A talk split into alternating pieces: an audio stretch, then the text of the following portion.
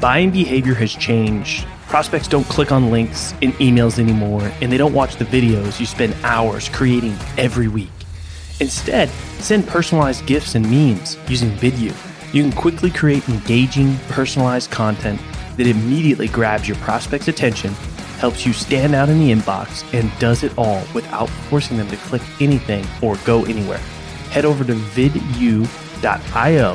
slash salescast to sign up for free and spend less time getting your messages across and more time selling.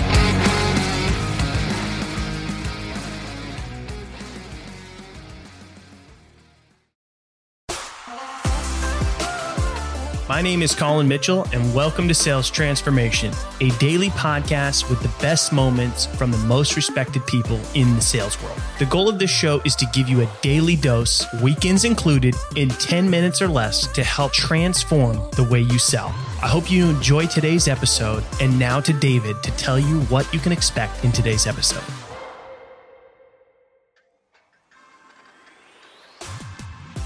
Too bad, but it's already time to stop that nonsense. Most sellers develop bad habits just because it's successful on the scoreboard, but it can cause you more harm than good. Imagine being hated by everyone else because of the lies and manipulation that you do. Sucks, right? Well, tune in as Colin talks about unlearning bad habits of lying and misleading here in the latest episode of Sales Transformation you mentioned Blockbuster and they mentioned Toys R Us, which is no longer around uh, anymore either for folks that are like, that's where you used to go to buy toys. now all the toys are bought online. But um, I really want to dig into your experience, like your first corporate experience, right? And just, you know, from underperforming and, and, and not aligning with the product, like just talk to me about that transition from there to then doing well. What are some of the things that you had to focus on in order to start to see some success in your sales role? Absolutely. Great question. I think that the biggest impact and the reason for me not doing well in that first role came down to one line that management shared with the team. And that line was sell the dream. We were encouraged to mislead and obscure facts with our prospects, and that didn't sit well. I was never able to fully commit to it and never got around to intentionally mm. lying to people.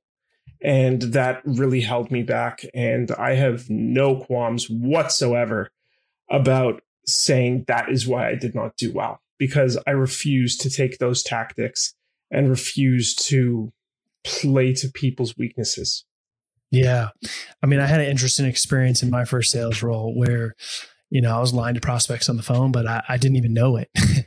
and, you know, I was in a typical, um, you know, call center environment and, uh, there was somebody on the sales floor that kept saying something over the phone and he was putting numbers up on the board and I was like, I should just start saying that on the phone because it's clearly working. Um, and then somebody that's been around, you know, quite a bit longer came over and is like, Hey, you should stop saying that. And I'm like, have you seen the board? Like it's clearly working. Why would I not say that anymore? And he's like, well, cause it's not true.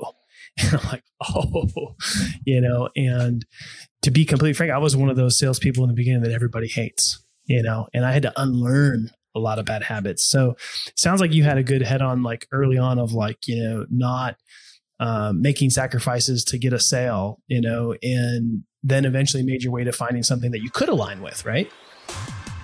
Thanks for tuning in to today's episode.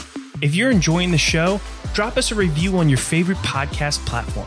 And we hope that you'll tune in again tomorrow as we are here for you every day, weekends included, to help you transform the way you sell.